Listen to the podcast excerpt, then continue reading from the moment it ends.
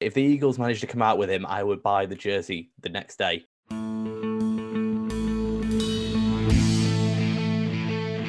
The Drop Back with Sam Lewis, Matt Burns Peak, Joe Costanzo, and Stan Wilson.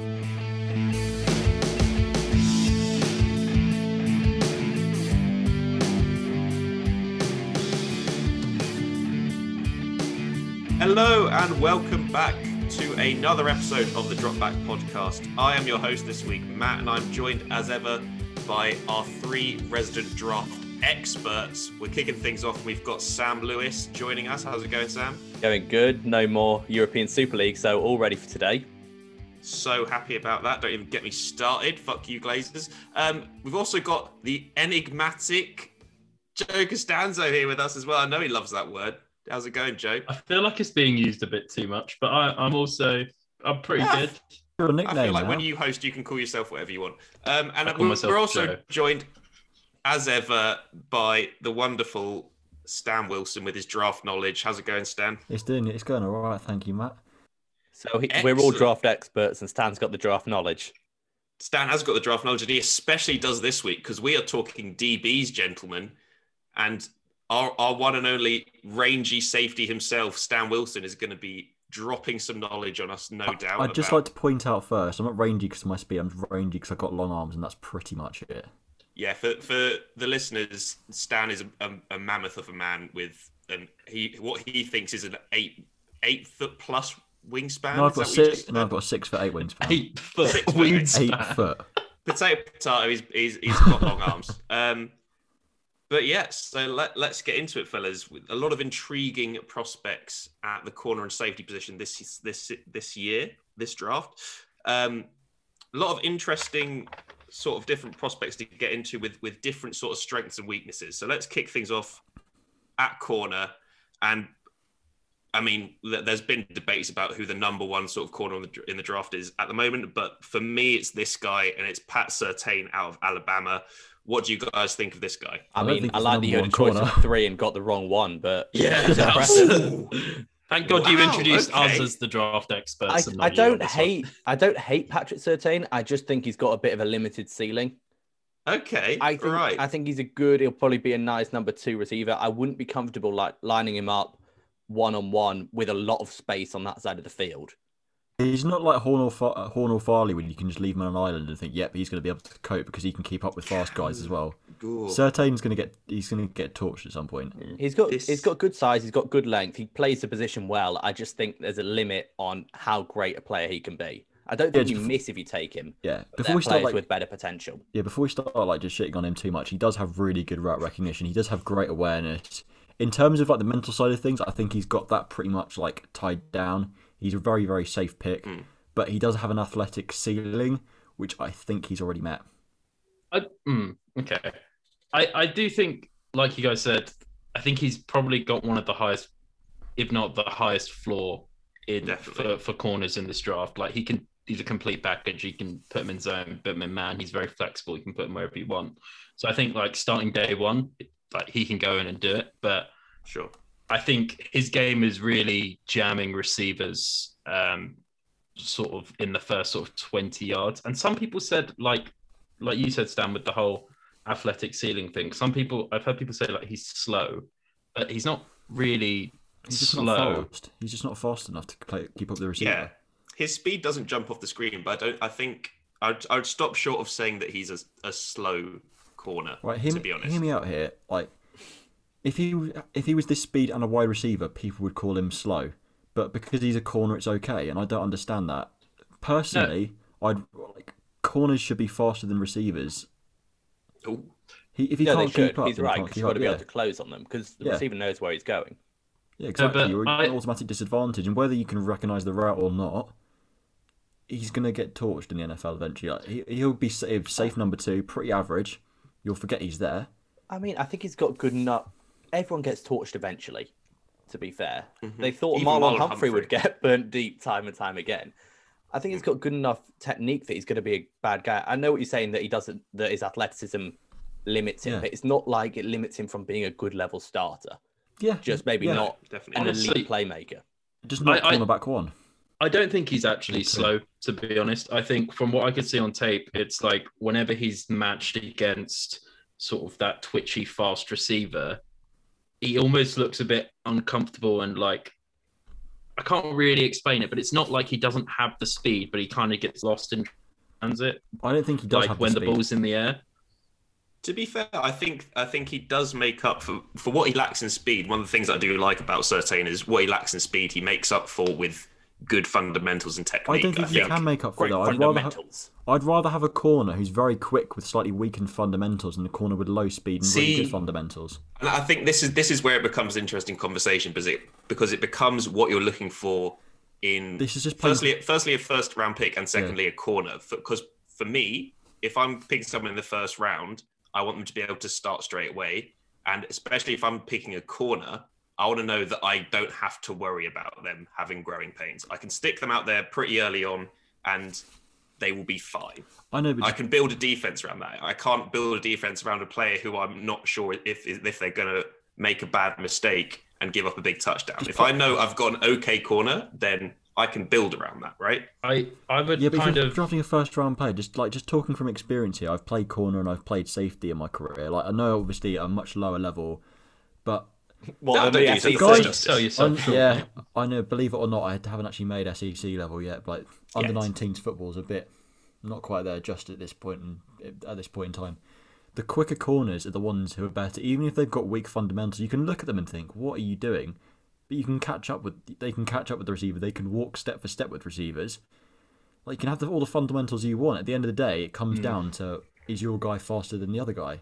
It I depends. think it goes though. both ways though, because at the same time we've seen guys that are elite level athletes, but they can't stack up from a technique perspective, and they do Mm. they get burnt in that direction. I know, but at corner, especially like in the NFL, I'd much rather have an athlete I can teach rather than a guy with great technique who's just completely met his athletic ceiling. Like Surtain, great, Fir- um, not not a top fifteen pick really for me. He doesn't have the he just doesn't have the speed to be like a top level NFL corner, which is what you should, which is what you're expecting him to be if you're drafting him in the top fifteen. Yeah, that that's fine. I just think it's wary to say that you can you can just make up for it with just speed. You both of them. If you if you're a technique level guy, you have to have a certain level of Yeah, there is a balance, athleticism. but uh, if you're an yeah. athletic guy, you can't just be shit technique wise because you Yeah. may not get beat deep, but you're gonna get beat in the short and intermediate game all day long. Yeah, you've got you've got Exactly. to remember as well. These guys are college players. They aren't finished products technically, and that's why I'm much higher on guys with more speed. So, like for example, Caleb Farley, who we're going to talk about a bit later, I have him miles above Pat Surtain because he's got like this freak athleticism, athleticism that Pat Surtain doesn't have. He's got recovery speed, so when he does get beaten, and a guy sends him the wrong way, he can, he can recover. If that happens to Surtain in the NFL against like more complex uh, offenses, better wide receivers. I don't know if he's going to be able to make make those um, yards up again. When you're saying this about Surtain, is this just you wouldn't take him that high, or you don't think he's a starting level player? I think he's a starting level player, but he's not. He doesn't warrant a top pick like that because no one Okay. goes into the first round thinking, "Oh, I want a solid number two corner in the top fifteen picks." If you're dropping drafting top fifteen, you want the creme de la creme. Yeah, fair enough. Um, I would say one thing is that in the NFL, when you know timing routes and uh, timing throws become much more important than in college, then your technique will show. And a player like Surtain is not going to bite on a lot of those timing throws um, when the ball's in the air compared to someone like Farley. Farley's got better ball skills than Surtain does. Farley's my Yeah, number one guy. It's just injuries. Yeah. I'm worried. Yeah, I mean, well, I mean, going on from that, then we, we've spoken about Pat Surtain and the the high floor, low ceiling sort of aspect with him. Let's let's talk about Farley in a bit more detail. Then, so this is Caleb Farley out of Virginia Tech. absolute Um, stud, absolute stud. One of the, my Yeah. favorite corners I've ever watched in college. hundred percent. So I mean, as you can tell, Stan super high on this guy. The, the the the issues with Caleb Farley, and uh, you mentioned it briefly there as well, Stan, is the injury history. He hasn't actually played corner that long. He transitioned from QB slash wide receiver to playing corner, and then has been sort of blighted by injuries quite early on in that transition. So I do think more wide receivers should do. In fact, like the guys in high school don't play wide receiver. If you're quick, go play corner because there are so many wide receivers in college, but there are hardly any good like corners. When you come to the draft time, there are way more like quick wide receivers. Go play Yeah, but corner. wide receivers don't want to tackle. A lot of corners don't want to tackle, mate. I know, but That there's, there's a lack of we'll But that get is one of that is one of Farley's weaknesses. Actually, to be Yeah. fair, mm-hmm. His Mm, ability as exactly. a tackler. You're not going to not draft a corner in the first round because he can't tackle. No, I'm just saying if we're gonna Yeah. pick apart Surtain for things that I mean, you have to talk them through fully. You Yeah. can't just Mm. ignore a weakness completely. I'm still on board with Farley. I mean, we've talked about it. The the the fact that it's a back injury is Mm. worrisome.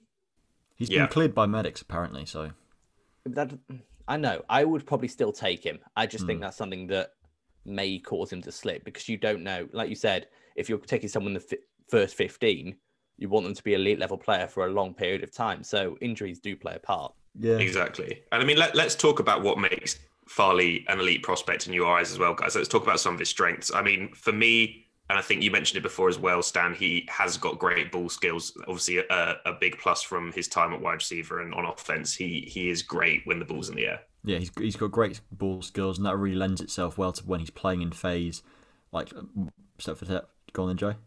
I would I would just like to add something onto this. Like with the ball skills side of things, uh, compared to some of these other guys on the list, I'm a bit worried that I mean, being such like an athletic guy, it tends like from what I could see, instead of sort of understanding what route a receiver is running and then looking to the QB to pick the ball off in the air, he tends to sort of lock down the receiver and just use that athleticism to stay on them. And then That's he'll fine. occasionally, it's not like when he's getting interceptions, it's because he's, uh, you know, in like picking off on a on a break or or something like that. It's it's more just sort of stumbling into them. So when you say like great ball skills, I think there are other cornerbacks in this draft that have a lot better ball skills than Caleb Farley, to be honest. I don't care if he plays man coverage by sticking like straight to them. Like if you want to play, if you want to play like the number one rule of being a corner is secure in man coverage. So the number one rule of man coverage: secure the route, then secure the ball. Yeah, yeah, I, I totally agree. That's, that's the main thing. He doesn't get Yeah. passes don't get completed on him. I'm saying like his he has got great upside as a man cover specialist, and I can see like he can go in the league and, and just cover guys straight out of the box. But I I wouldn't go in expecting, like I said, with the timing um, and the the lack of technique compared to some of these other corners in the draft, him to come out and get a bunch of interceptions. I don't early- care It depends just what you mean by ball skills, though, doesn't it? Because there, Yeah, there's the two that's a different very broad versions. term. I think you're both I think you're talking about talking about slightly different things. anything. Like Joe's talking about Yeah. jumping the ball, getting the pick as receivers make their break. Stands more. The ball's in the air. I'm by this guy. I'm gonna get. I'm gonna break the play up. Both are Yeah, beneficial. that- that's and what I mean don't think either got- of you are particularly what I I wrong. think, like- like, from my definition, like from what I understand, I think you're talking about like his more like ball awareness rather than the actual ball skills themselves. Yeah, well, th- to be fair, it's more just awareness of like when the, he doesn't really know from when I can see when the ball's in the air because he's literally just staring down the receiver That's entire completely time. fine. That's completely fine. But to be honest, that that does strike me as well as someone who is still getting to grips and learning that That- position. that's not a like bad as thing. Stan as Stan said, the, the primary objective in man coverage is to make sure that you know stay in phase with your receiver and make sure that he's not going to catch the ball, right? So if you're still getting used to that position and a, sort of acclimatizing to that assignment, it's it's fair enough that that's the first port of call. It is a really, really hard thing to do. Like having the confidence to look behind you when in man coverage. It's this honestly, it's the single like one of the hardest bits about being a corner. Like from my experience as well. Like if you're even if the wide receivers slow down, you don't want to look behind you because then you can't see your wide rec- see the receiver and where he is, and it's it's really just it's nerve wracking and it's not something you want to do. And if he's not comfortable mm. doing that yet, I don't care at all. Yeah, If he, locks, and- if he locks it down the if he locks down the route, I'm happy. Yeah, and to be fair, like just in locking down the, the route, he, he can he can definitely do that. Like I said, 100% And even when he gets even when he gets beaten, like in terms of a guy sends him the wrong way, he's got recovery speed to get straight back in that play, and that's what sets him miles apart from Surtain. He does do a great job of staying in phase with the receiver. I noticed, and also I think he offers he offers a playmaker ability in zone as well. He, he's quite good at sort of jumping passing lanes and anticipating where the ball's going to be coming. Yeah, just going just, Um, go, just going back to his playing in phase as well. What is quite nice to see is the reason he's not getting picks is because of the the confidence levels and the the awareness. It's not because he's playing out of phase. Like he's already in phase. Or all he needs to learn is the tells and literally just track your receiver back of the hand, eye over the shoulder, and it's just those little tracking skills to help him build the confidence to be able to look back and maybe go make more plays in the football. Yeah, he just needs to be able to diagnose what route a receiver Yeah. is going to run a bit more. Yeah. That's- I mean, that's l- basically it. look, he, he's he's still he's still got a lot to learn. I think technique wise, I think his his back pedal looks quite awkward at times. Um, he can be sort of quite inconsistent, especially with his his tackling technique. We saw, and I I think you mentioned it earlier, Slew. He can be a little bit inconsistent in the run game uh, in terms of making those tackles. But again, these are things that you'd you'd kind of sort of expect from corners coming out of the draft, and I think it's Yeah, he's a prospect. yeah, it's an issue that a lot of corners making their way into the NFL are going to come up against is that that step up, especially in the run game, in, in terms of what you need to be able to do to succeed.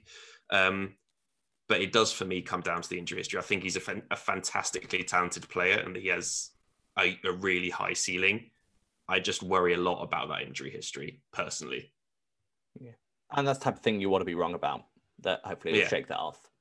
100%. Yep. 100%. Well, let's move on then to someone who I think we we all had in our top three um, as well. Um, and that's Jaycee Horn out of South Carolina, who is a fantastically physical man corner. I mean, when you watch him play, he is the, the physicality that he plays with in press as well, I think is fantastic. I mean, what stood out for you guys? He's got the speed to go with it as well.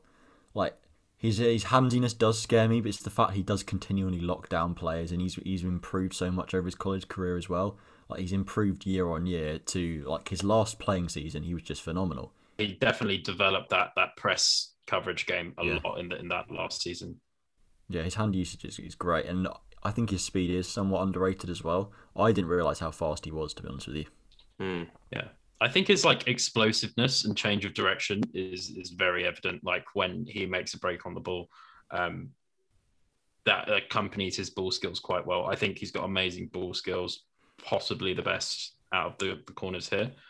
Uh, his size is like very prototypical corner size. It allows him to be physical in that press coverage.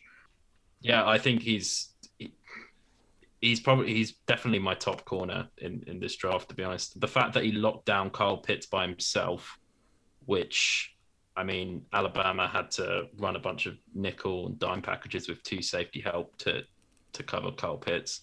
Yeah, you have Um, to. So you can put one of your corners on a tight end. um, and they, yeah, South Carolina could just stick Jaycee Horn on him the entire game. It, it- that's what's really going to translate to the next level. He's he's probably the most pro ready corner in that sense because in the NFL you have to have a corner that's going to follow the top receiver around the entire game, and I can see Yeah. Jaycee Horn being that guy. To be I'd, I'd agree with you there. I love the Uh, way he just like bullies receivers. It's almost I'm not saying he's gonna be there yet, but the way Jalen Ramsey just basically Mm. doesn't let you get into your route. That he'll he's Mm, gonna hit yeah. you so hard that it doesn't really matter what you're trying to do because he's not gonna get bullied out. Like I would be happy pulling him against a DK Metcalf, Julio Jones. Not saying he's gonna win every After seeing rep, against Decalf, DK, Decalf. Decalf. but because it'll be such a great physical battle. Like we've already seen Yeah. it with Ramsey and um, Julio in the past. It's just and DK. and DK actually, yeah, down. as well. exactly. You know what? There's a really good example of that. If you watch the Army game, uh, and a few people uh, I saw on Reddit of all things, people being like, "Oh yeah, he got burnt in the Army game." So Seth Williams, the receiver for Army, um, burnt him on one play, and then Army passed the football. what? Sorry, Wait, Army passed the football. They have to do it a couple of times, otherwise Yeah. the QB is Yeah, they did. basically I thought it's Got still to just justify it. they just flex bone the whole time. anyway, uh, yeah. So this Seth Williams guy made a big play on Horn. For the entire rest of the game, Horn just completely locked him down, Yeah, but- terrorized him. to be fair though, the reason he probably got beaten is because he was had his eyes in the backfield for a run because that's what they were doing he like was trying to he was trying every to key single the other run. play of the game. I'm just saying, like, it, it- when you look at that in a player, that that tells me a lot. Like, he doesn't just Mm. lo- he doesn't drop his head when he gets burnt deep on a play. He he's just comes back way more intense, and that's Yeah. gonna. Like, he's by far my my favorite corner in Yeah. defensive back in this draft. I mean, the Yeah. only issue is you've got the wariness that he can sometimes be a bit too over aggressive. I think Stan's mentioned this in That's the true. past. Like he's drawn a lot of flags in college where basically you never get called for it in pass coverage. So I don't know. I'm, very I'm a true, Michigan fan, and we got flagged a Well, hell that's of a because lot. you literally tackle people 20 yards down the field. That's like, you can't take they that do as guidance. grab like I, I, that's the only thing. I think if you're up against a Mm. receiver where players gonna let him play just to watch the battle, would be fine. I think it's just maybe one little thing you gotta watch out for. Overall, though, I, I absolutely love this guy though. Yeah, I think he's a great prospect. The only things that the only bugbears I have with Jaycee Horn is I think in run support he sort of gets lost a little bit in terms of you don't see him making making plays. He, he sort of struggles to work towards the ball, but I, I, like we said before, that's something that you is quite common in, in corners coming out of the draft. It's like a nice thing to have if they do it, rather than oh, I'm going to draft this guy because he's really Yeah. good at run support. Exactly. I, I think for me it was mainly a bit of a surprise because obviously he plays so physical and aggressive in the press game. You sort of you want to see him translate that into the run game as well, right? It'll But come. he- It'll, some- it'll happen. Exactly, it will develop. And the other thing is he can be a bit inconsistent with his tackling. He he, does sort of tend to sort of Yeah, well, so can Micah Parsons, and he's going in the first round. So. Yeah, he's going early. exactly. Um, I mean, like with all these guys, uh, with a lot of these negatives and these things that they're less good at, it is subtle nuances and and little technical things they need to clear up. They're all fantastic athletes. They're all fantastic players. yeah, Yeah, and that's what I mean. Like if you're if you're an NFL coach and you have an amazing prospect who like has this one problem where he he you know holds a bit too much past five yards, all you have to do is remove that, and then you've got an amazing yeah, prospect. but if, if it's a crutch for that player and they can't play without that hold, then that becomes an Yeah, issue. Yeah, but people said the same about like Myles Garrett and going and jumping off sides in college. And yeah, but jumping at off this now. sides isn't isn't isn't like a crutch in, in the way that But it holding can is be. for a You corner. can say, oh, that's why he's so fast off the mark because he's guessing a lot of the time, which is why he jumps offside. He's kept the speed right off the snap, but doesn't jump offside. Mm. I kind of, Yeah. I get what Joe's saying. There, like yeah. as soon as that gets i- in a training camp, that is going to get yelled. He's going to get fucking screamed at by his coaches to- until he stops that. And I, I have no hope doubt so. that it's going to, you know, that's. I do hope so, espe- gonna be an issue especially as he's likely to be a cardinal in the future. Shut up. Yeah. you can only hope, my friend. I do Um, hope. right. Let, let's move on to another another corner who who again sort of impressed a lot and stood out a lot in the press game. Uh, and it's Greg Newsome from Northwestern. Press game. I thought Um, he just played in a cu- deep cover three shell the entire time. Nah, Yeah, he did some press work as well, mate. They they the Northwestern like played way t- played him way too much in zone. I, I don't know why they did that. Like It's just their scheme. Yeah. They just it was just cover three. Like I find it really hard to evaluate someone when they le- he's like ten yards off the ball every He's single just time. not a zone corner though. Like his zone coverage Hmm. is okay, but as a it's I think nothing yeah, he'd compared be a to lot better in man. it's nothing compared to he's got like top tier man coverage skills. I But think he can do both pretty well, to be honest. Well, that's what I was going to say is that he does have experience with both. We have seen him more recently in working in that cover three scheme, uh, as you said, Stan. But I think if you if you rewind a bit further, some of his earlier tape, he, he was doing a lot of stuff in man, and that's where I said that the press stuff kept, comes from. Um, but I mean, just looking at, at at him as a prospect, the the size and strength jumps off straight away when you see when you see Yeah. Newsome. Oh, sorry, is that was that a question? That was a sort of yes, yeah, Matt, it you wanna- does. He does have great size and great that strength. was to sort of lead you to then talk about it. you Um, just need Slew's validation. Exactly. Um, but yeah, and I mean, as well, if you look at it statistically, um, in his last season, he allowed 7.6 yards per catch. So he's he's he's improved at sort of keeping, you know, even when receivers have gotten past him, his recovery to make the tackle and to limit that yardage um, was quite impressive as well. Yeah. My main my main issue with Greg Newsome is he's so handsy, and, and the PI penalties are an absolute killer. Yeah, it's I the same it's the same thing though. It's I feel like that's something that can be drilled out of you quite you know, they're very young I don't players. know if it can. I think it's very different to other penalties, and the fact that holding as a corner, Yeah. it's if you if you don't feel like you can keep up, you sort of hold on to them, or if your tracking ability isn't as good, you hold on to them. It's it's a, it's a re, it's a result of bad coaching and being unconfident in coverage, basically not being able to play Yeah. in phase. and it's that it's that panic as well. Uh, you Yeah. see it with a lot of corners when they're when they know the ball's in the air, but they're they're still they're not in a position to be able to look back for it. That's when you see them sort of as a panic sort of reaction start getting quite grabby. Do you think that's because, like, despite all his technique and like size and that, he's not quite as athletic as maybe a Farley or a Horn is? That he maybe isn't as confident that he'll be able to get there. I think that's fair. I think he doesn't have. I mean, he's, he's an incredibly athletic guy, Greg Newsome, but I don't think he's athletic in the way that Horn and and Farley are in terms of having that straight speed. He's more of a physical specimen. Yeah, you see that in that does quite that does worry me quite a lot. I don't. I'm not a fan of physical slower corners because you're a you're going to end up playing out of phase, and b you're going to draw a load of PI penalties because when players beat you up the sideline, you're going to get too grabby or handsy or push them or something stupid like that. That's why I know. I think that's why you fit someone like that into a cover three scheme, like we've seen. Like yeah. Mhm. seen that successful. Like Richard Sherman is basically the the poster child of not overly athletic, strong, long, and will get in the Well, way. yeah, he he- fits he fits the athlete absolutely perfectly. Yeah. Hmm. And it will come down to with a lot of these players as well. And and I think possibly more so with now that we're talking about corners than maybe some other positions.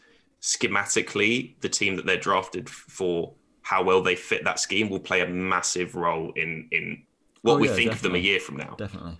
Yeah, I, I really favour Greg Newsome as as just a, a man coverage specialist. To be honest, I think he measures distance quite well, um, and unlike some people in well. this draft, yeah, and um, like we said with a bunch of other corners in the draft, he understands which routes receivers are running.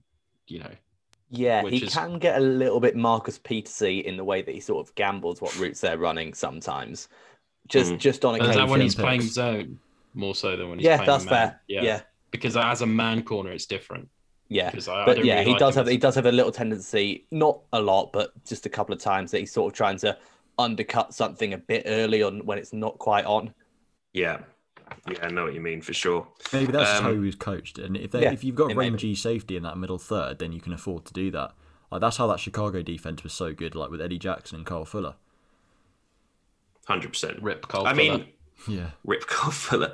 Uh, Greg Newsome's an interesting one for me. I think the three guys that we've spoken about before him, so Surtain, Farley, and Horn, I think there is a real chance that we see all three of them go at some point in the first round. Yeah, those three I are think- first round corners. They'll go first round. Exactly. With Newsome, I struggle to pin down whether he would slip into that conversation of being a first round corner I or wouldn't, whether I wouldn't be surprised if he went late twenties. I also wouldn't be surprised if he went early second round. To be honest, he's Mm. sort of if you if you if you I don't know take the first two rounds and put them in sort of two third blocks. He's in that second third between halfway Yeah. down the first, Yeah. halfway up the second.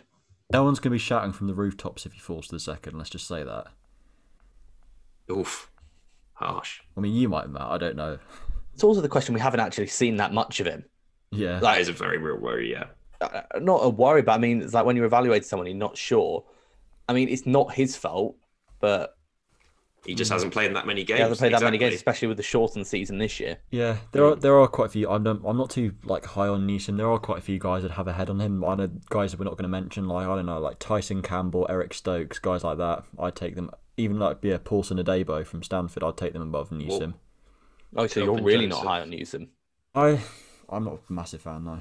Dropping names like they're going out of fashion.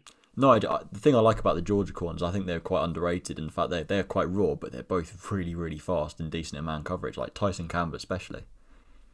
You absolutely love fast corners, don't you, Stan? I love fast corners because it's what I wish I was. I was gonna say it's Oh. weird because this is the first position you're like, oh, I don't care if they're how good their technique is. I want an athlete. All the other Yeah. ones should be No. very technique heavy. That's it's just a different position. Like linebacker, I'm really high on Nick Bolton, even though he's not a massive athlete, because I think it's so much more about reading what's going on. Whereas, especially as a man corner, which is what you'd ideally need to be incredibly good at, it's, it's less of like being able to read nuances. It's about you one on one with that receiver, and it's like a track meet to some extent. And I could be as technical as I wanted. Like as far as players go, I'd say I'm quite clued up in like reading offenses and stuff like that. But when it comes to playing one on one, because I'm slow, I'm crap at it. And like that, I know it's completely different levels, like SEC corners and me playing Brit ball, but mm. it does. I, I It think does. that's It, the difference though. That it not does make every you team realise. plays man coverage all the time. Some of these Yeah. guys are gonna have to have technique because they're gonna go to a zone team. Mm. yeah, I know, but even like in zone, especially as a corner, Zone say if match you've got- a lot of if the you've got- time now, yeah, anyway. Exactly. You, and you've got deep thirds as well. Like eventually, you're gonna have to take those guys. If they go further than twenty yards, you're taking them deep anyway as well. So, yeah, I think corner is the position that I'd say I'm an athlete. Fair enough. Well, let's round out our corner talk by going to Asante Samuel Jr. from Florida State. Um, I think this. I think he's a bit of an interesting prospect. I would really like him as a nickel and only a nickel in the NFL. There are better nickels than Asante I Samuel in this draft. Uh, Sam, do you You love know- him because he you, you share a name? Absolutely, that- they call me Asante. Uh, Is it blind That- hubris? yeah, that's that's why that's why I love Zach Wilson as well because we share a surname. Yeah. No, no, it's not. I think, look, you're, he's never going to be a guy that matches up one on one against. I mean, I mentioned before Julio or DK Metcalf because he's just not physically gifted enough, and there's not much you can do about it. In terms of technique and reading the game, he's so incredible. Which is Yeah, why I think he he, can clean. play in the slot outside, maybe against a Z receiver that's not going to just reach up above him and pluck the ball out. Unfortunately, he is capped physically, but I just I really like him as a player. Right. You're saying he's capped short. physically, great player, reads the game really well. Aaron Robinson, I'm telling you, you should have watched Aaron Robinson. He's absolutely phenomenal. he's everything you're describing about Samuel. but He's athletic as hell, and he's physical. He's Samuel just isn't unathletic. He's just not huge. It's like there's not much you can do hmm. about it He being pla- and he short. plays- Stan, you don't understand the short person struggle. Joe, explain it to him. He plays a lot bigger than his height. I'll tell you that. Oh, it's Aaron Robinson. He's fucking sick. Yeah, there Yeah, and I'm that sure I'll love him when I get to his film, but unfortunately, I didn't have time. told you. I told you last week. Watch Aaron Robinson, and you didn't. There was only one blemish with him, really, which is that Clemson game where he just got absolutely targeted and they kind of made him look very small. They, um, but other than Very that, small. well, that, that's the only way I could really describe it, to be honest. no, I, I But understand what you mean. It's like they just point him out as like, all right, we're going to throw it to the, the short guy. The Um, short guy, exactly. But he's he's a really interesting prospect because, as, as you said, Sloot, he has got fantastic technique and especially his feet. He's Yeah. got his feet are so quick and he does such a good job of closing separation and blanketing receivers. I think the only sort of gripes that I came up with when I watched his film was I think some of the PI he he. I mean, we've said it a, a million times, but the PI calls, especially with him, I felt some of them were just flat out unnecessary. Like a little bit, uh, sort of like a rush of blood to the head type moment. Um, and he does sort of panic a little bit when he's when he's got his back to the ball. Um, and and and like it's like we said, that moment when you're you're sort of getting into phase with the receiver, but you're not close enough to be able to start looking back for the ball when you know the ball's in the air. He you can sort of see a panic set in with him, and he's like, "Oh, I need to grab the guy because he's running past me." Um, But, But again- but just needs to trust himself at that point rather than Exactly. It's not that he's out of play. Yeah, I mean, to be honest, when you look at Asante Samuel, I think it helps that his dad had similar limitations in terms of pure size, but yeah, was able to build such a wildly successful career. I think he just understands route distributions well. You can tell when his guy does something that he knows what's coming the other side. Yeah, I just think from a mental That's perspective, rare I, under. I understand Stan's issues with his physicality. And to be quite honest, they may be valid depending on who he's up against. I just, especially if you can get him towards the end of the second round, I think he's amazing. Yeah. Okay. End of second round. I'm completely happy with that. Did any of you guys watch um, Tyson Campbell out of Georgia? not a huge amount, Okay. but he was interesting. He's a guy. He's a he's a projection as well, but he's got potential to be an absolute lockdown corner. Like, um, if you watch the Florida game, he's able to go stride for stride with Kyle Pitts, completely match him in everything he does. He gets beaten because obviously Kyle Pitts has just that incredibly high catch point, the catch radius, and he's got better ball skills. But he was able to com- pretty much cover Kyle Pitts all day. But yeah, it's just the range that did him, and obviously you're not going to ask like a six foot whatever he is, corner five eleven Six guard six two. He's not. That's he's big got. for a corner. He's got nothing on the rings wingspan of like Kyle Pitts though. Or you. Or me. That is true. That is very true. Good point. I'm glad you brought that up. Actually, If we're talking uh, potential sleepers, could we give a shout out to Boss Man Fat? Who the fuck is that? Kelvin Joseph. Kelvin Joseph, What's his Well, nickname? aka Boss Man Fat. He's also he- he's also a rapper. He's, he's a legendary rapper. Oh, Some I'm say he might love rapping rapper even name more is- than football. Right, yeah, he has a Stan, bunch don't of do that. No, unacceptable. you saw one Instagram story and you're now slating his character. We don't do that. None of that. Bad. What do you mean? He got kicked off LSU, He didn't banned get from a kicked bowl off game. LSU. I could not find these Where, stories where anyway. did you where did you hear this from? Oh, sorry, he got Was it pushed his- out. He got pushed out Was and it an transferred. Instagram story? He got pushed out and transferred. It's the, same, it's the same source that said that M- Mourinho got sacked for refusing to lead training. Right. He transferred from LSU. His coach at Kentucky didn't like him. He was banned from playing in the bowl game. Who? okay. Oh, sorry, he didn't. And I suppose, and I suppose the European Super League contracts are legally binding as well, are they? Stan? and no one went to his birthday party. It's all nonsense. Boulder. Dash. No, okay. Boulder dash. So yeah, there are some off the field concerns over his maturity Joe. and stuff. Um, Other than that, though, he's an absolute baller. When I was just looking at him, I'm only I've only just found his tape, but he is insanely athletic. There's a play against I think it was Mississippi State. The defensive end got an interception. He was in the back of the end zone, outruns everyone to lead block for the defensive end. I mean, we'll be talking about technique, and he has like his under yeah, he's very fluid. He understands the routes, and he has a rare patience that like he Sam's just doesn't look He's like he, shit on him. You're gonna you're gonna get really annoyed. But he doesn't look like he bites on as many double moves as a lot of these college corners that I was seeing. Don't look at me like that. Play Slee. against Ole Miss where he bites so hard on a double move. Yeah, there's always gonna be one play against It's the one same team, game but you I'm were saying watching. But No, you look, still I get it. I, Mississippi if you're looking at splash Mississippi plays, State is not that's what- Ole Miss. I Get meant your um, facts right, Sam. then maybe it was a different game you watched. I apologize. I don't know. I'm not sold by him. Obviously, there are these splash plays, and the potential is there. I just see I see him get lost in coverage at times. You say there are these splash plays. The last year he played, he was second in interceptions in the SEC. those are splash plays. Boom. Yeah, but like There's quite a few, play, quite a few splash plays to have. Not- I just think because- he's quite unpolished as a, as a defender. I think he's a great developmental prospect, but if you're drafting him to come in and start right away, you may be disappointed year one. I'd take him over Newsome. I, I like him as a three year prospect while, rather than the one year prospect. Yeah, that's fair enough. honestly, I would take, I would prefer him over Surtain if there wasn't any. Oh, Joe, you're speaking I like you, tongues. Joe. I if like there wasn't Joe. any, if there wasn't any character concerns, obviously with with that, uh, you know, Surtain is probably going to. Feel we're on the opposite side of this issue. You're arguing that he's got character concerns and is elite on the field. Yeah, Yeah, you.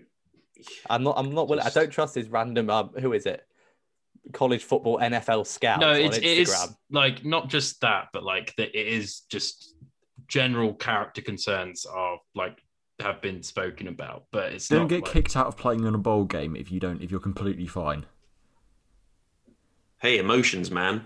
Big occasion. It was a No. tough year. It was No, it was, it was before the Yeah. bowl game even happened. He broke the team conduct code, so he just wasn't allowed to play. Still, I really like him. I would put him as my second overall corner. Second, Yeah, damn, Fair enough. I like that. over Caleb Farley. Over So you're watching so- like a little bit of one game. no, I was watching a, a You lot. literally He watched, watched him more than 10 one You watched him ten minutes before the podcast. I had it don't on one. po- No, it wasn't ten minutes. It's more like an hour. He did some It research, was on one okay? one point five speed. So he looked really fast. His athleticism is insane. the one thing that jumped out, out to me was his speed. Um, I clocked him a go running a forty yard dash and Yeah, he's at least fifty percent faster than every other corner in this class. yeah, exactly. I mean, Slew, before we round off corner talk, any any particular corners that you want to give a little shout out to, or have we have we mentioned all your big ones? My big one would have been Asante Samuel if we hadn't hit our top five that we were talking Well, he didn't hit our top five. No, that's what you top, pushed He it hit in. mine. If, if you He let, hit if you, my could you actually five. listen to what I said, the top five we were talking about, not the top five ranking, the top five You in the made first the five. top five. You rigged it so he was in it. I Unfortunately, Did nothing. Slew. You did. What are you Unfortunately, Slew, he was group too good. he was too good for you to, for us to not speak about. Unfortunately, I mean, I would have gone with um, mean, Ifeatu Melifonwu because I think he's Yeah. fun. He's He's rangy. too He's fast. long You can't be too. How are you saying he's too long? because he's too long to play court. Like, like What is this self hate he's that the you're, that same you're length bringing? as Tyson Campbell. They're both six two, no, Exactly. I thought Melifonwu Melifonwu was like six three, six four. both six two. Okay, Both I, I 6'2". take that back then. Yeah, that's what I thought. Well, anyway, before we get too controversial, let's um, yeah, let's have a look at a question that we got in from the Midge and the Keg podcast, asking whether you would take Surtain or Horn, giving us given the straight opportunity to take one of those two players. What are we thinking, guys? Well, I don't like getting torched deep personally, so I'm going to take Jaycee Horn.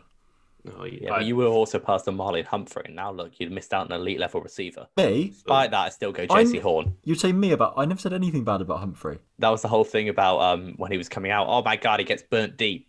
That's what Sam and Matt ridiculed me about, even though it doesn't really happen. He just holds people when he gets burnt deep, so it's fine. Good. That's It's good fun. Um, I would also take Horn. He's my top corner. There's no questions asked for me. Who would you take, Matt? I would take Surtain because I like people that can play straight away and don't need to be babysat. But anyway, let's move on and So how- talk about what happened in Patrick Mahomes' first season, Matt?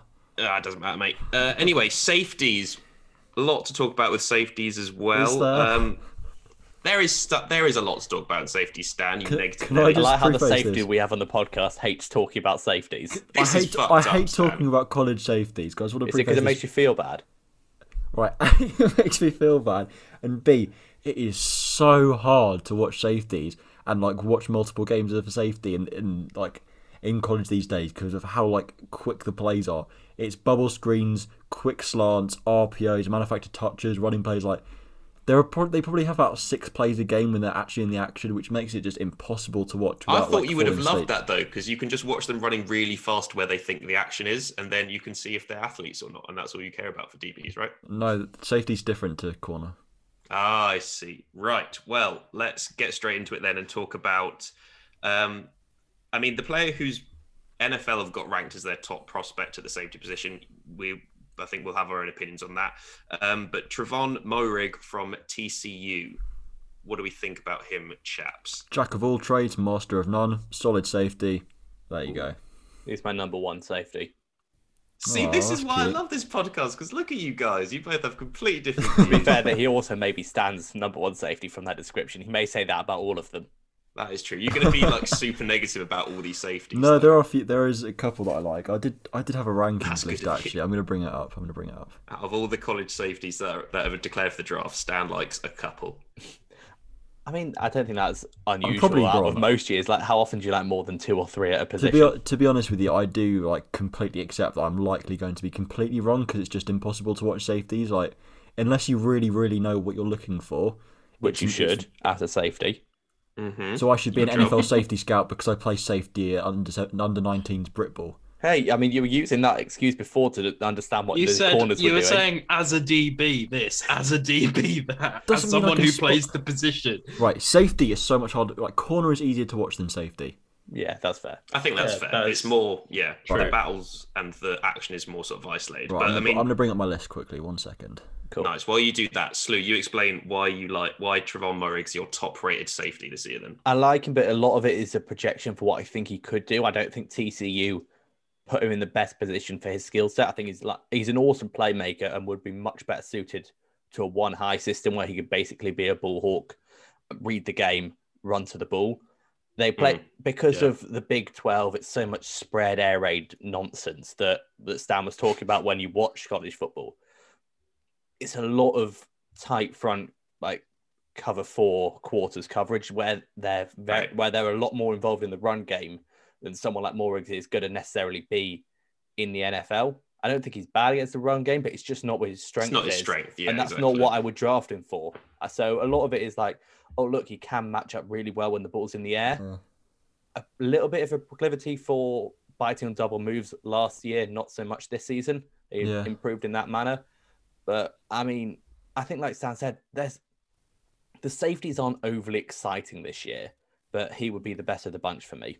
Yeah, I think there's just like a conference-wide agreement in the Big Twelve just not to play defense. Like they all just it's all just it's all just spot drop and He zone. says wearing a. Big 12 top.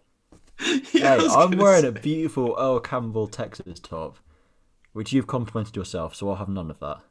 It's a nice top. Thank you, Matt. It's a nice top. Um, yeah, I think he, I think Murray's quite interesting. I, I like I like him a lot in pass coverage and the way that he sort of dissects plays and is able to make. I think he's a good hitter in pass coverage, in ter- if that makes sense. Like he's good at sort of knocking the ball out and He doesn't like ta- physical. he doesn't Yeah. like tackling though.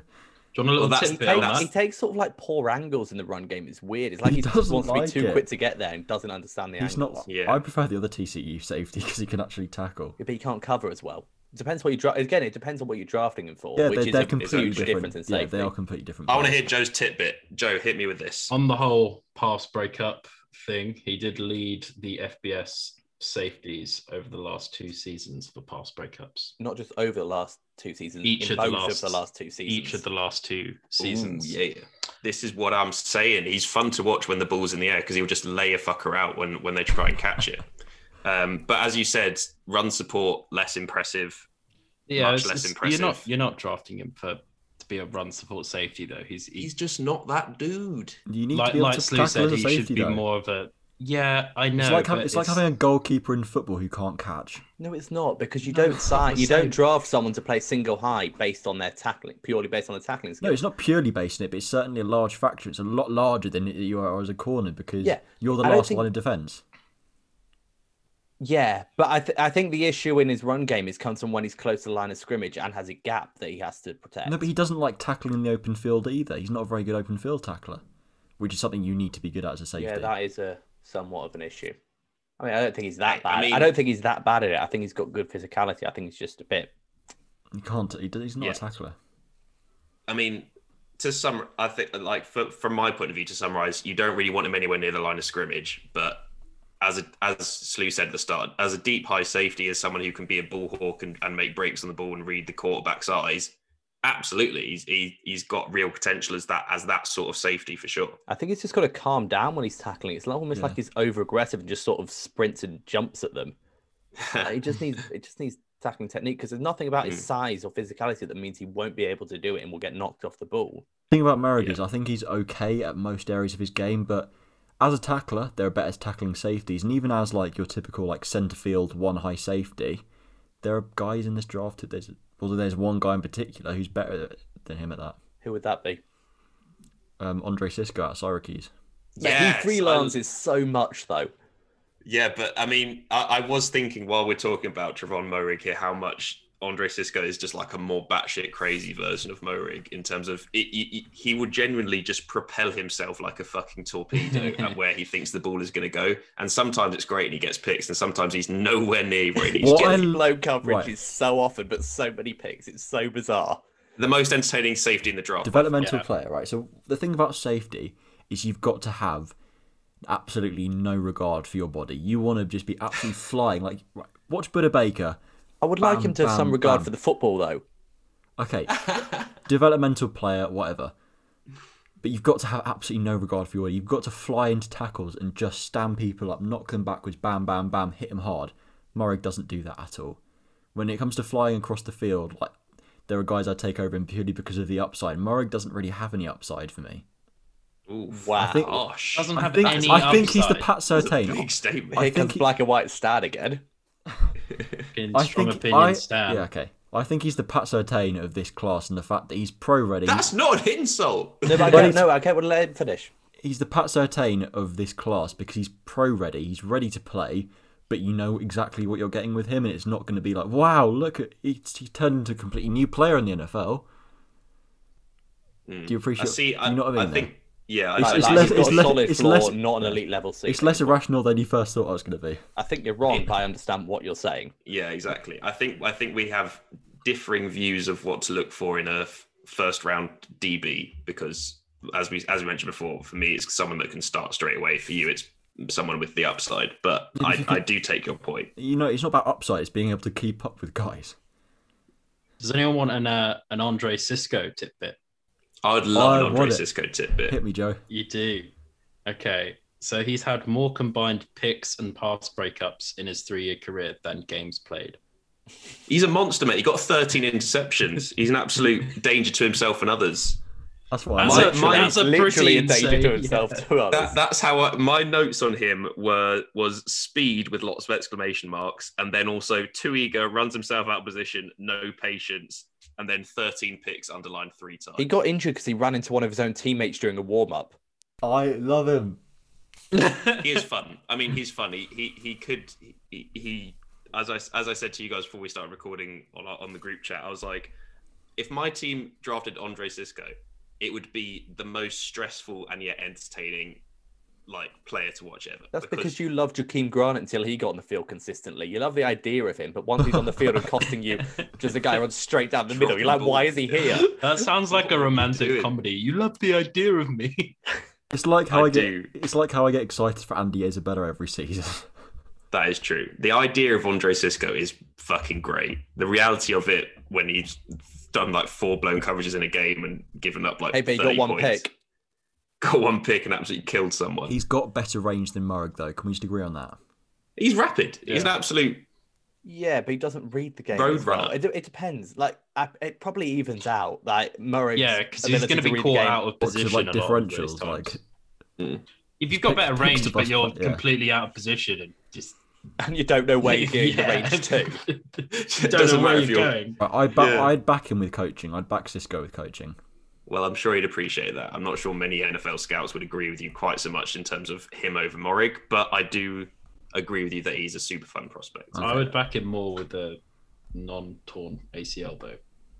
True. That's a bold take. Yeah. Right, yeah. So let's chat about a, another very interesting safety, Jamar Johnson from Indiana. Hell yeah, we are much higher than other people on this, and I love it. Yeah, take it away, Stan. What do you like so much about Johnson? He's smart. He can do it all. He can do a bit of everything. He's like a bit. What are you doing, Stu? Don't worry about it. Don't, don't worry, He's mate. Don't worry about it. He's smart. He can do it all. He's got underrated speed. He understands the position of safety so well, and you can see that like so clearly in the Ohio State game, especially where he baits Justin Fields into throwing picks. He's got. He can play in the box. He can play single high. Ooh. He's versatile, ready to go. I love him. I really. Can he really play like in him. the box? He can play in the box. I'm not sure how much I'd trust him all game long in single high. I wouldn't. Yeah, no, I, not, all- I not all first all, game. actually, it's not even much trust. Is that I wouldn't want to take him away from the box that often. Fair I think if you get him in a two high system, it's probably get where you can move him around a bit. Would probably be the best case of his What's using him as like a nickel? You can you, you can use him as a nickel. I think. Well, he vers- did spend some time at corner, didn't he? So he's got that He's got great versatility. versatility. He's awesome against the run, but I just think it sort of limits him if you take him away from that, take that responsibility out of his hands. I don't know if you've think got a Jamar weapon. I don't know why you wouldn't utilize it that way. Yeah. Wait, got are John- we? Sorry, are we talking about Jevon Holland or Lamar? No, got- Jamar Johnson. Jamar Johnson. Indiana safety. Okay, because I thought like he he misses quite a lot of tackles, doesn't he? Johnson. Yeah. Johnson's a good tackler. Not I really. think. He's very good and he's a good I- run yeah, I stopper. think, yeah. He's a fun Mm, player. I mean, I don't, I don't think he's outstanding in run sport, but he's definitely more polished in that aspect than some of the other safeties. than That, Murray. He that missed a quarter of his tackles last year. I didn't see that quarter. miss hundred percent of the shots you don't take, mate. I don't think that's a good stat to be honest with you, because quite a lot of missed tackles. He tackles. disagrees with it. None. Right, he- you've got to hear me out here. Yeah, missed yeah. tackles as a, as a statistic. How do you measure a missed tackle? If you jump at someone, try and make a tackle, and you miss, you tried Right. and you failed. you're in that. It's a fair point though, because what if, if, what if you're you- recovering your someone else? Tackle, So if, if I miss, so there's a guy coming towards me, I'm like a linebacker, coming straight at me, I miss the tackle, then someone who's trying to catch up makes a diving attempt at his legs and misses because it's like a last resort diving attempt. That goes on the records as a missed tackle. But in reality, it doesn't carry the same weight as if a guy is coming straight at, at you and you fail to wrap him up. That's true. It doesn't take into doesn't- account the yeah. the situation, Exactly, the like, I situational mean- aspect of it. Especially as a safety when that's quite often going to be the case. It's literally a diving tackle because someone else has messed up. So I wouldn't place too much weight on that at all. From what I saw mm. on film, he's a competent tackler. I think that, Yeah. yeah, I think that's fair. I mean, the only other sort of issues potentially with him, I don't think he's particularly fast. I, I don't think he jumped. He's not out. massively fast, but if he's playing in the box, I don't think that's a massive issue. That's true. The other thing is he did get ejected for punching someone against Michigan. It's So, passion, mate, and it's Michigan. just passion. Just loves a shirt. Just loves a shirt. I was half expecting Stan to come out and be like, "Nah, he's trash. He's trash. Trash man. Just punched all To my be ma- all honest my mates." you, Michigan like football last year, I, I didn't watch a lot of it because of how depressing it was. He'd I have could fucking well punched them missed himself if he had a chance. Wenger out. Um, but yeah, I mean, where, where do you where do you see Johnson going then in terms of is he is he someone who's going to go in the first round or is I'd he going to be surprised. No. I'd take him in the uh, second, but I think he'll fall to the third or fourth. that that late? Really? Yeah, I think I haven't probably, seen his name in a lot of mock drafts. I think he's good, but like I said, I don't think he's going to go that He's high. slept mock on somewhat, drafts, isn't he? mock drafts. Don't rate him. But we are doing that. one next week. Come for the drop back for the content, stay for the wordplay. Unbelievable stuff we've got. Lib. Mid to late second or early third, I reckon. Yeah, I think that's sensible. To be fair, And to be fair, I think a lot of our analysis there is based on where we're predicting him to go. I like. I don't think he's a, that great. If you were taking him in the top ten, then it's probably yeah, that'd be a reach. But I think he's good for where he's going to go. Good, good value. You never good know what the to be had. Raiders are going to do if they really love his character. That is very fucking true, to be honest. Um, nice. Well, let's move on to another fairly highly rated safety in some people's opinion. I, I really like this guy. Let's talk about Jevon Holland from Oregon. The, you guys were a bit unimpressed when I said that he's probably my favorite safety in this year's draft. I don't mind him. Mm. I like him a hell of a lot more than I think Stan does. But let's get let Stan and Joe go first. Go on, Stan. Tell me why I should hate this man.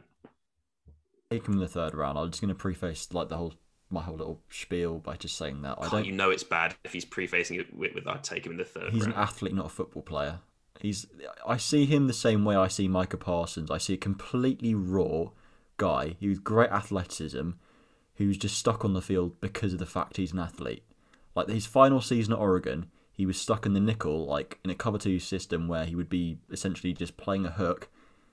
He didn't really stand out on any plays as being a good tackler, being able, being competent in man coverage.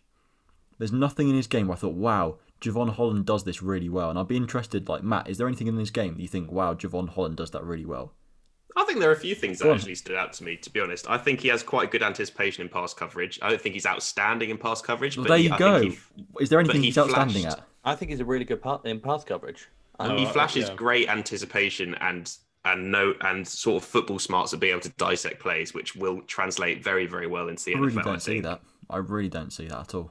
The other thing is, I think he, I think he was one of the safeties that stood out to me as being really reliable in the run game and in run support. He comes downhill and makes some big hits, and he's not afraid to to sort of navigate through blocks and work his way back to the man. Which I think he comes some- he comes downhill well because of his athleticism, but that's another thing. I don't. I, I think he's a football. Like, he's an athlete, not a football player at this point. Worth a gamble in the third or late second, sure, but What about his versatility? He's able to be in playing uh, as over the slot as well as a like a traditional safety. I don't think he's Yeah. able to play in the slot personally. I don't think he can man cover, and you, if you can't do that in the slot, then why are you there? I think Or- he's in the slot Oregon- because he was probably a lot better in the slot than the next guy was compared to where they had at safeties, where they probably had a surplus of players at um, Oregon, Yeah, which is why he moved there yeah. from slot from safety to slot in year from year two. Yeah, that's the thing. He's being evaluated at safety, but he got moved from safety to nickel, and he, Yeah, but if he's a lot better than the next guy at nickel, than the other guy is down from him at safety, would you not want more of your better players on the pitch than have a guy on the Mm. bench that's a little bit worse at safety and a lot worse there at the slot? Yeah, imagine your your starting left tackle gets injured and your right tackle is way better at playing left tackle than just put, playing the substitute left tackle. It's the same thing. yeah, don't that's true. I don't. I they, I was looking forward to watching his film because I'd heard he was quite hyped up, and he was this big. He was this athlete, uh, and that's all I saw. An athlete rather than a football player. I don't. li- I don't like him. But you just said It's you different loved at then. athletes. Only if they're at a corner. different. Only it's if they're no, it's a different position. corner. It's a completely different position. Safety's different to corner. Okay. Like you've got to be able to diagnose, dissect the game. Ta- tackling's much more of an important thing. You're you're the last line defense as well, and we didn't see him play safety in his final year at Oregon, and he couldn't play nickel particularly well either. I don't think he was a particularly bad nickel. I thought he, I thought he was pretty competent at nickel. he looked good in coverage. Competent. Take him in the third. Mm. Where would you guys take him? Like Late second, early third. Yeah, Third I, I mean, yeah, I'm, I'm not, I'm not, I'm not saying he's going to set the world. You on can't fire like him that much then if you're saying he's a third round guy. I just don't. I just think it's the sa- it's the same argument in terms of Trevon Mo- Moehrig is he can start straight away. I don't think Jevon Holland can necessarily do that, or if, if he can do that, it would have to be the perfect sort of scheme and, and team fit. To be honest, but I think there's a lot of things that he does well in his game, as Slew said, in in, in coverage and the way he anticipates the ball, and also the way that he's very much, you know, up for getting it, getting involved in the run game and, and, and being an impact and being a hammer in the run game, I think translates very, very well to the NFL. And there'll be a lot of NFL defensive coordinators who will see that and see that reliability as well as the versatility think- and the room to I grow. think it's I think he's quite been more telling though that obviously none of us can watch every game he's played in. That how much No. watching different games can ch- shape your. I've watched a That's couple very of true. I watched him I think about like a month ago and I watched two games of his, two or three, and wasn't see it. interesting at all. Yeah, that's fair enough. It's why we have these discussions. Everyone has different Yeah. opinions and everyone has different things that they potentially look for Yeah. in, in, in He's boom or The bust. safety He's position. completely boom or bust. I could see. That a, is fair. I could see a world where he develops this football IQ, and his fundamentals improve, and he becomes wow. He's an amazing like two high guy, and he becomes an amazing nickel. But he, that's not the guy he is right now. He's an athlete, completely raw, worth a gamble, but not worth a high pick. Can I throw a wild card in here for a prospect? please do. Oh, prospect. We're throwing in wild cards. I'll, um, I've got a few. Elijah Molden. Yeah, Still not spe- doing my wild card, but he's, a, he's a fantastic tackler. Yeah, he's an I, absolute I originally was fantastic looking at him as a nickel corner when we were looking at the corners, and quite a few people have kind of said that he should move He's a safety. move to safety. But he would he He's would like, he reminds me of Budda Baker. yeah yeah uh, yeah, and he kind of reminds me in a way of like the honey badger as well. um, yeah, like, I'm not saying he's he's gonna be like them, but he's got that sort of play style where he's he's a very physical tackler.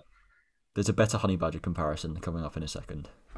Okay, interesting. Well, let him get his. Let Joe do his honey badger. I know badger. that's why I you said can do your second. honey That's badger. why I said in a compared to some of these other safeties that we're we're kind of iffing and ahhing about their um their ability in, in the run game. I think Elijah Molden is is someone who can definitely pick up in that regard.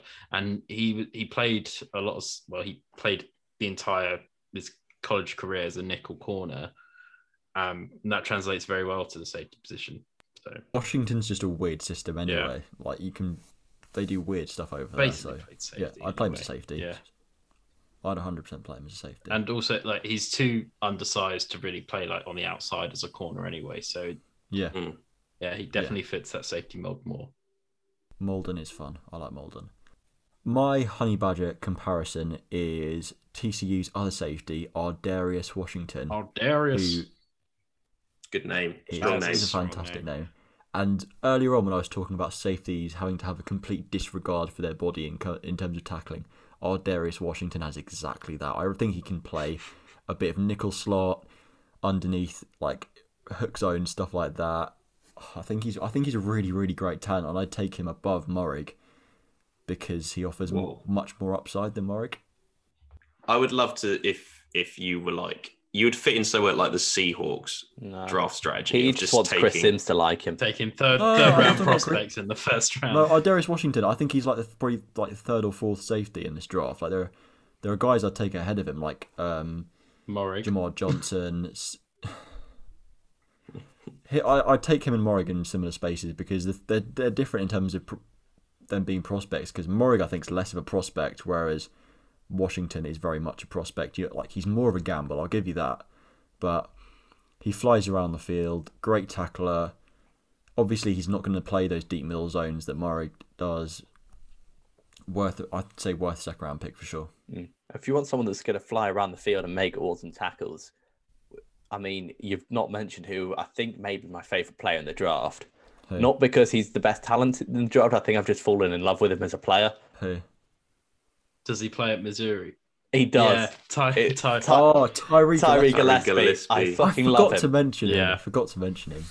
I, I just Take love the way he absolutely flies to the football. It's amazing. I Mhm. don't. I think he may get a bit exposed if you ask him to play like single high all game long. Yeah, you shouldn't. You, you shouldn't. you shouldn't. He's not. He's not the best in coverage. I just. He's just so fun. Like to keep him that far away from the box would be a waste. Is he the sort of guy you'd want playing as like um in cover one robber playing the robber zone?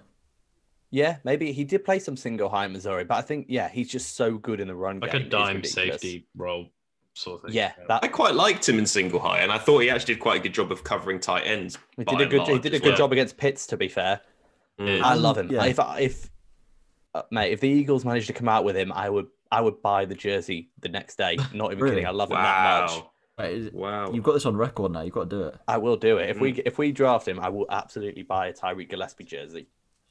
Wait until tra- wait until after training camp though when they get their jerseys. Wait until the regular. Yeah. Are you season are you concerned by the lack of interceptions?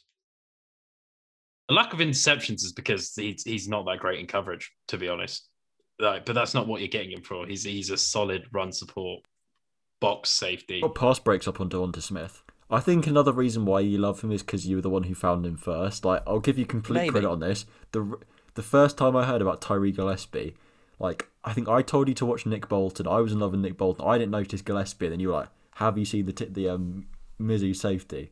So fair play to you for finding him first. Yeah, I I think you're right. I think that is part of it, but oh he's my your god, he's your guy, and that's cool. he's my He guy. is fun. I don't even He's know if he's fun. necessarily going to be a success. He's probably not an every down kind of player, but boy, but he's your guy. he's a lot Yeah. of fun. What round do you reckon Sam's he goes ma- in? draft crush. Uh, maybe Probably Three. third or fourth. I reckon probably realistically he'll fourth, go in. Fourth. Yeah, Yeah. probably yeah. Fourth would be about where I'd expect him to go. yeah, he's he is a lot of fun. He is a lot of fun for sure. Um, I mean, the last the last safety that I've got written down here to mention is Richie Grant from UCF. I like Richie Grant. Um, Richie Grant's class. Another guy I'd take above Moehrig. this has become a vendetta, hasn't it? No, I don't hate say the guys Moehrig. you wouldn't take Hud Murray. Literally. No, Moehrig's probably my fourth safety. Fifth. Fourth or But- fifth. But Seven. yeah, seven, No, yeah, eight, fourth ten. or fifth. hundredth. Um, but yeah, Richie Grant's a lot of fun, and ten picks as well is is pretty impressive. He certainly flashes as someone who can be a real playmaker, especially in the pass game. For me, He's got no glaring weaknesses either. He's he's very well balanced. Yeah. Mm, he's just solid, isn't he? Yeah. Yeah, super solid player. Uh, I mean, he struggled a little bit in goal line, but I mean, it's goal line is Oh, literally like the hardest, the hardest on, uh, especially for safeties and defensive backs. It is a nightmare playing goal line defense. So that's not really too much of a blemish. Um, the only other thing that I put down as a negative is sometimes he sort of gets lost in the run game in terms of he gets blocked and he he's not very good at sort of swimming back to to make a, a tackle to impact the play. But again, that's something that you will see a lot of these safeties and corners develop as they sort of uh, become accustomed to the physicality that is required in the NFL and you know keep growing as young men as well in terms of getting stronger and, and getting used to the tempo. Um, but yeah, I, re- I really like Richie Grant and I like what he can do against tight ends as well. I think he really stood out as someone that can blanket a tight end and shut them down. Yeah. Yeah. He's really experienced as well. I think he, he's played a shit ton of snaps for for UCF, Mm, and um, yeah. there was one play that kind of showed his experience. I can't even remember who it was against now, but it's he got completely. So yeah, it, it looked like the tight end was basically making a seam, and then he, he switched to an out route, and he was already had his back turned, but he had the awareness to kind of break on the ball, and yeah, I, I just saw that, and I thought, hmm, he's pretty good. That's nice. Yeah, That's like nice. that's awareness that you wouldn't normally see out of a, a college some of these college dbs so yeah i'm pretty high on him and also like he's just so balanced in the in the run game as well uh, i know the the block thing is an issue but he, he's got no problem making tackles so No, he's he, he he looked like a sure tackler to me when I watched his film, and I think, um, yeah, I I, I I really liked him. I really liked him at, at high safety as well, like playing playing that sort of bull hawk role. I think he, he looked really good in it, and as you said, I think he's actually better in that role. yeah, hmm. definitely. I think like his coverage and his the way that he adjusts to the ball and makes reads. he's athletic too Mm. And he plays with maturity as well. I think you see a, a lot, especially with younger safeties as well, in terms of biting on the first read. Um, that sort of e- over eagerness sometimes to clue in on the first the first movement from the QB's eyes or, or, or and whatnot. But I think Grant does quite a good job of staying sort of true to to the to the triggers and not making too early a judgment. Yeah, exactly. So yeah, I mean, any are there any other safeties that you think deserve a, a cheeky mention as well, boys? Before we before we close it off. I think we've mentioned about eight safeties, and there's probably only going to be about eight drafted. So Exactly, and I think of those eight, I think Stan Stan will put Murray as eighth. All right, I think Um, Moehrig's my fourth one. I'll, I'll get my li- I'll, we'll get our rankings out soon. he's his fourth see. guy, but only if you take him in the sixth round. No, I've already said I'll take him in the third If I have Nice. to. if I have to. Nice. Right. Well, before we bully Stan too much about where where he may or may not place Moehrig when it comes to the draft next week, that is all we have time for this week, guys. So thank you so much for downloading this episode of the Dropback Podcast. Please do check out our website, thedropback.co.uk or .com, and keep up to date with all of our news, articles, and new content on our socials, which is at the Dropback on Facebook, Twitter, and Instagram. Thank you so much once again for listening. I've been your host, Matt. I've been Sam. i've been joe I've Been Stan. We will catch you next week. Peace. The Drop Back with Sam Lewis, Matt Burns Peak, Joe Costanzo, and Stan Wilson.